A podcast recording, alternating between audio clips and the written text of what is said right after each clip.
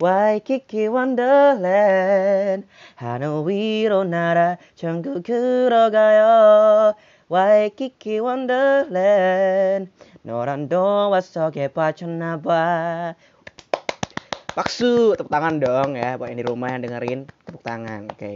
Thank you masih mau dengerin di Room episode ke gak tahu hari ini. Assalamualaikum sebelumnya.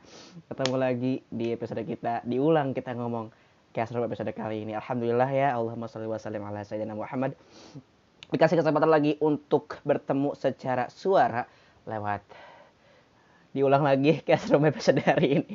Nah, Kenapa aku nyanyi sebuah opening dari drakor yaitu adalah pasti sudah sangat kenal sebuah drakor fenomenal di tahun 2018 adalah apa? Welcome, welcome to Waikiki ya. Welcome to Waikiki. Ini jadi salah satu drakor komedi paling larisnya JTBC waktu itu tahun 2018 ya. Kita akan bahas apa hari ini tentang drakor itu? Tentunya kita akan mengaitkan drakor Waikiki sama kehidupan kita sehari-hari. Sesuai dengan judul yang ada di cover, uh, Welcome to Waikiki, drakor Welcome to Waikiki, dan kerasnya hidup. Itu cocok banget menurut aku, epic banget karena Waikiki itu kan cerita tentang tiga orang yang punya ambisi membuat sebuah film ya. Nah mereka ini adalah namanya ada Kang Donggu, Lee Junki, sama Dushik. Nah, si Dusik. Mereka bertiga ini punya ambisi untuk membuat film. Nah, teman-teman pasti udah paham lah ya bahwa memang drakor Waikiki ini adalah salah satu drakor yang paling laris, drakor komedi paling laris sepanjang sejarah yang pernah dibuat gitu kan. Nah, hari ini sesuai covernya kita akan ngomongin korelasi antara gimana apa apa ya pengalaman-pengalaman hidup dari drakor tersebut yang bisa kita kaitin dengan kehidupan kita sehari-hari. Sesuai dengan judul yang ditulis di cover, yaitu uh, Drakor Welcome to Waikiki dan Kerasnya Kehidupan. Karena memang kalau kita lihat-lihat ya, sepanjang drama, ya nggak semuanya sih, kayak awal sampai hampir pertengahan gitu, adalah cerita tentang mereka yang mengejar mimpi mereka masing-masing gitu ya. Kayak si Dushik dengan obsesinya untuk menulis sebuah cerita untuk jadi seorang sutra oh, bukan sutradara, seorang penulis naskah film. Si Lee Jun yang punya ambisi untuk bikin untuk jadi sebuah aktor gitu ya dan juga si Donggu yang pengen jadi sutradara. Mereka semua punya ambisinya masing-masing. Begitu juga dengan dengan uh, Yun Ah yang pengen jadi chef gitu ya, Su Ah yang pengen jadi model tapi nggak kesampaian gitu ada juga Sojin yang pengen jadi wartawan dan lain-lain itu banyak banget. Nah, aku ada nge-highlight tiga hal yang menarik yang bisa kita ambil dua sih sebenarnya karena yang dua dan tiga itu sepaket ya. Yang yang bisa kita ambil dari drakor Waikiki ini. Apa aja? Yang pertama adalah bahwa semua masalah apa pun masalahnya jangan pernah kita selesaikan dengan cara berbohong itu sudah ketara banget karena hampir semua masalah yang diceritakan di Drakor Waikiki ini banyak yang diselesaikan sama itu bohong gitu ya. Yang paling gede masalahnya adalah ketika si Yun Ah sama Donggu itu akhirnya dibiayai menikah, eh, resepsi pernikahan sama si pemilik Waikiki ini. Aku lupa namanya, sorry banget. Nah, kan waktu itu si pemilik Waikiki ini datang ke Waikikinya gitu, ngelabel ngelabelin semua barang-barang gitu kan untuk dijual. Karena waktu itu mereka para penghuni Waikiki tidak bisa membayar biaya sewa bangunan yang ada di sana gitu kan. Mereka pusing sampai akhirnya datanglah para bodyguardnya beserta si pemiliknya untuk ngelabel itu dan mungkin akan dijual gitu nantinya. Nah, sampai ternyata kebetulan bangetnya adalah si Donggu ini lagi ngerawat anaknya si Yun Ah gitu ya anaknya si Yun Ah. Lagi biasa lah pakai gendongan gitu kan. Terus dia datang datang lihat ngelabel segala macam gitu ya. Terus lihat si Donggu tuh nggak ngegendong anak gitu kan. Iya ditanya dong yang namanya orang nggak tahu tiba-tiba dia taunya ini orang nggak punya anak ketemunya tiba-tiba pos punya anak. Ini anak siapa gitu kan? Anak siapa si Donggu tuh udah mau ngomong jujur gitu. Si Donggu tuh udah mau bilang ini bukan anak gue gitu. Tapi Junki tuh malah kayak bilang ini anaknya anaknya si si Donggu gitu. Dia sama siapa? gitu. Sama siapa? Nah dengan kebetulannya ketika ditanya dengan sama siapa itu si Yun Ah datang maknya yang asli gitu kan maknya si Sol ini anaknya. Ternyata si Yun Ah ini habis dari dokter gigi gitu kan nah setelah itu mereka ketemuan dan ya si, si Lee Jun Ki bohong kalau ternyata kalau misalnya si Donggu ini adalah uh, sudah menikah dengan si Yun Ah, sudah punya anak, tapi keduanya ini kan pacak klik gitu ya, gak punya uang, gak punya harta, gak punya materi sehingga mereka gak pernah ngerasain yang namanya resepsi pernikahan. Dengan begitu kan si pemilik Waikiki ini tersentuh dengan ceritanya yang si Junki buat gitu ya bahwa sebagai seorang perempuan gitu ya. Nggak pernah ngerasain resepsi pernikahan katanya aku ngerasa iba dan lain-lain. Dan secara kebetulan lagi si Yun Ah ini kan habis dokter gigi. Dia mulutnya berdarah gitu. Mulutnya berdarah. Dan membuat si pemilik Waikiki ini makin khawatir gitu kan. Ditambah dia dengan cerita-cerita sebelumnya gak pernah ngerasain resepsi pernikahan. Duh dia kenapa? Sakit apa gitu kan? Kata yang punya Waikiki ini si Jeonki ya bohong lagi akhirnya. Dia dia hidupnya tinggal berapa bulan lagi dia kena penyakit yang sangat parah eh, apalah gitu ya. Si Yun Ah udah mau ngomong jujur tapi disuruh pura-puranya disuruh istirahat untuk diam gitu kan. Akhirnya dibawa ke kamar untuk diam akhirnya mereka bohong dan sangka nggak disangka kabar mereka akan menikah nyebar ke mana-mana. Karena si pemilik Waikiki ini adalah orang besar yang semua orang itu kenal sama mereka entah kenapa ah, disengaja atau enggak oleh sutradaranya ya bahwa si Donggu ketemu sama teman-temannya waktu uh, wamil ketemu sama teman-teman pas ini gitu sama teman-teman pas itu sampai ditelepon sama seorang ak sama aktif ak sama artis penyanyi gitu ya untuk tampil di sebuah uh, di resepsinya. Mereka udah habisin biaya besar-besaran banget untuk bikin acara persepsi itu. Tapi sayang disayang ketika si Donggu dengan Yun Ah ini pura-puranya itu honeymoon, mereka itu kan dihantar ke bandara sama si pemilik Waikiki untuk honeymoon. Pergi terus si yang punya Waikiki pulang dan uh, mau ketemu sama orang-orang yang ada di Waikiki. Ketika itu tanpa sengaja si Lee Jun Ki sama Dusik tuh ngobrolin si Yun Ah sama Donggu ini gitu pernikahan mereka yang dibuat-buat ini pecahlah itu bocor rahasianya. Sampai akhirnya mereka dituntut untuk bayar uang tersebut selama satu bulan. Itu ya jadi ya ya udah jelas lah ya. Itu kan sudah paling umum apa pun masalahnya. Kalau misalnya kita punya masalah gitu ya jangan sampai jangan sampai bohong diselesaikan dengan cara berbohong. Itu karena nggak baik. Dan ujung-ujungnya seperti di cerita Waikiki barusan memang mungkin akan ada apa ya di awal tuh akan bisa ter, per, ter tertanggulangi masalahnya gitu. Jadi lebih baik secara keadaan ya. Tapi outputnya akan jadi lebih buruk loh. Kayak yang si Junki barusan si Donggu Junki dan Yun Ah akhirnya mereka dituntut untuk bayar semua biaya kerugian semua biaya pernikahan catering popok dan lain-lain yang sudah dibayarkan oleh pemilik Waikiki tersebut. Rugi kan jadinya kayak gitu. Nah kalau di pelajaran yang kedua dan ketiga itu satu satu bagian gitu ya bahwa ketika kita mau mencapai sesuatu ketika kita punya mimpi kita harus bersungguh-sungguh untuk mendapatkan itu. Dan juga kita ha harus ngerasa kita jangan ngerasa maksudnya kita jangan ngerasa gak punya siapa-siapa. Kita jangan ngerasa sendirian gitu karena akan ada orang-orang terkasih yang ada di sekitar kita gitu. Nah, ini aku ambil dari episode si Lee Junki, Lee Junki-nya sendiri bagian-bagian si Junki itu kan kocak-kocak banget ya. Dari mulai dia punya mobil Rebecca dari mulai dia punya peran sama seorang aktor besar tapi cuman kayak tunjuk-tunjuk doang gitu. Terus dari mulai dia punya peran jadi manusia serigala harus pertahankan make up seperti itu di mobil bus di kendaraan umum dan semua orang melihatin mereka. Itu lucu banget tapi kasihan juga. Terus oh Junki itu apalagi ya yang parah-parah tuh? Terus jadi aktor pendukung di sebuah acara anak-anak gitu audisi untuk acara acara, acara anak-anak.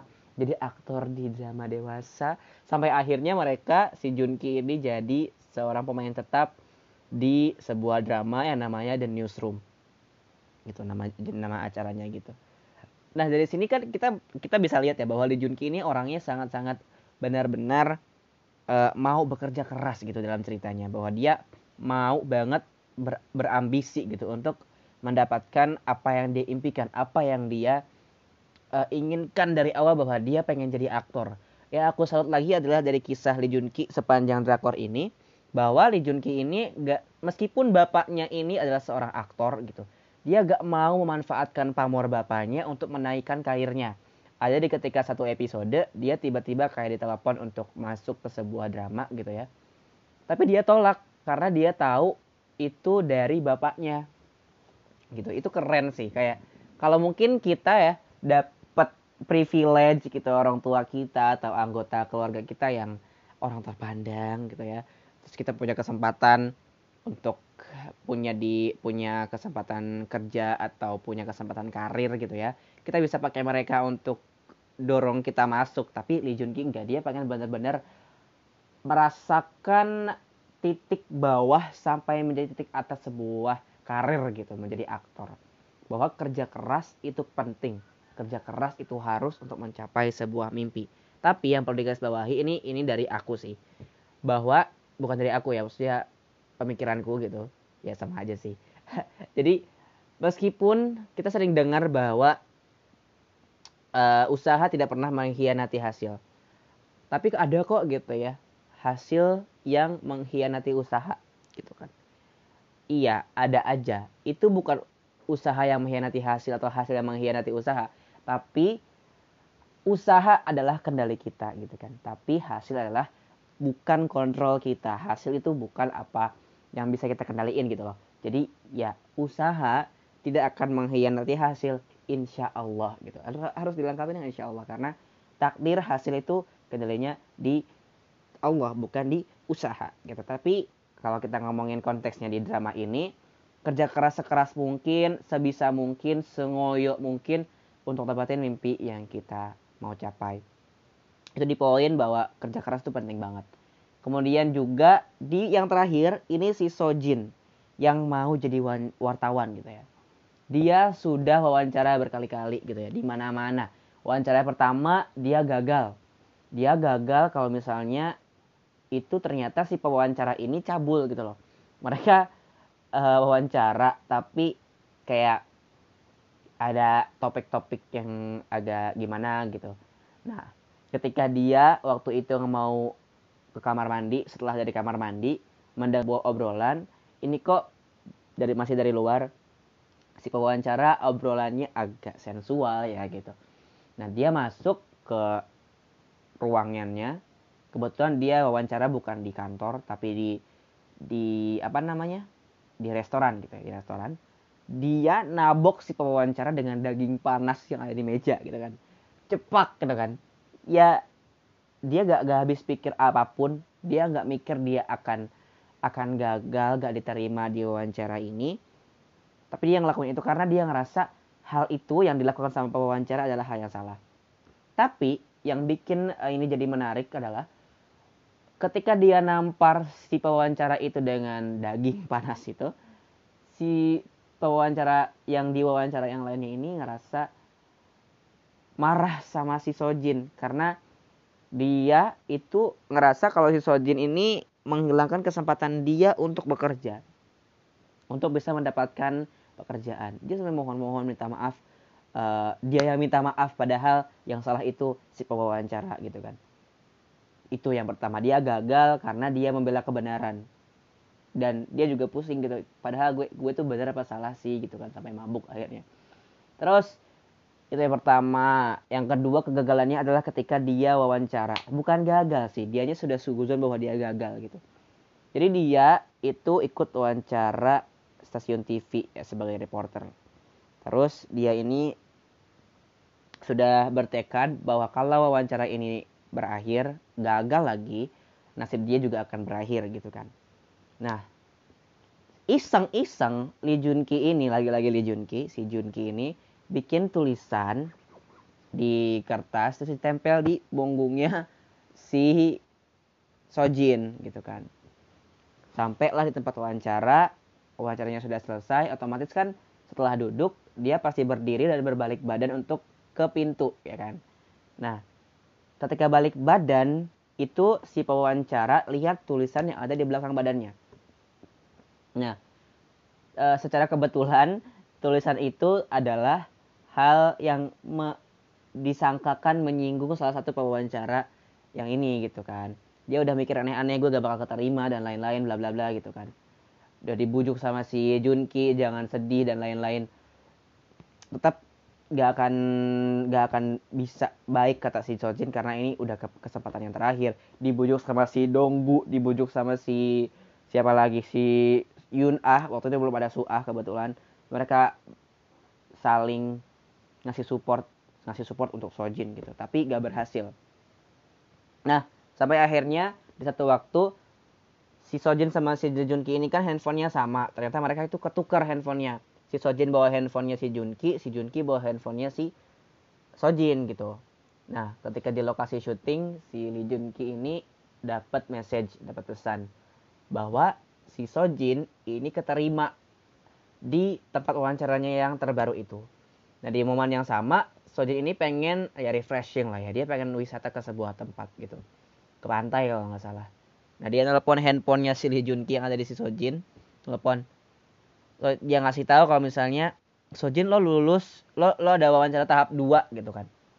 Lo ada wawancara tahap 2 untuk untuk interview di tempat kerja lo yang baru gitu.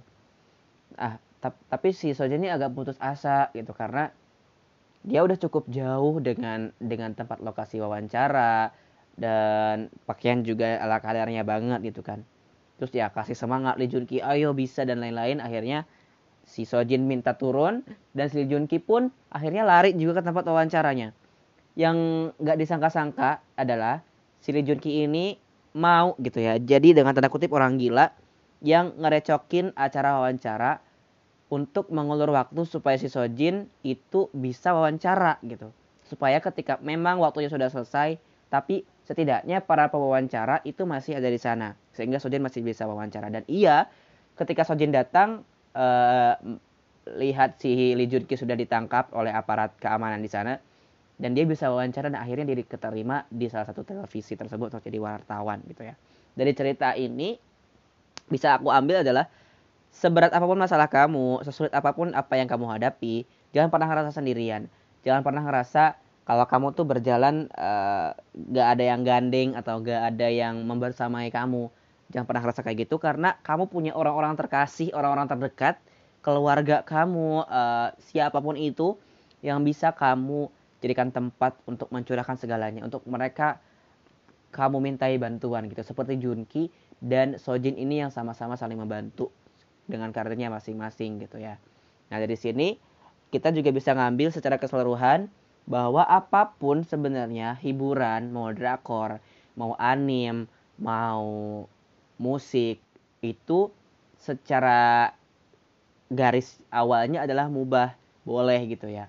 Bisa punya manfaatnya. Yang nggak boleh yang membuat itu menjadi tidak boleh adalah ketika kita lupa kalau porsinya ini tidak wajar.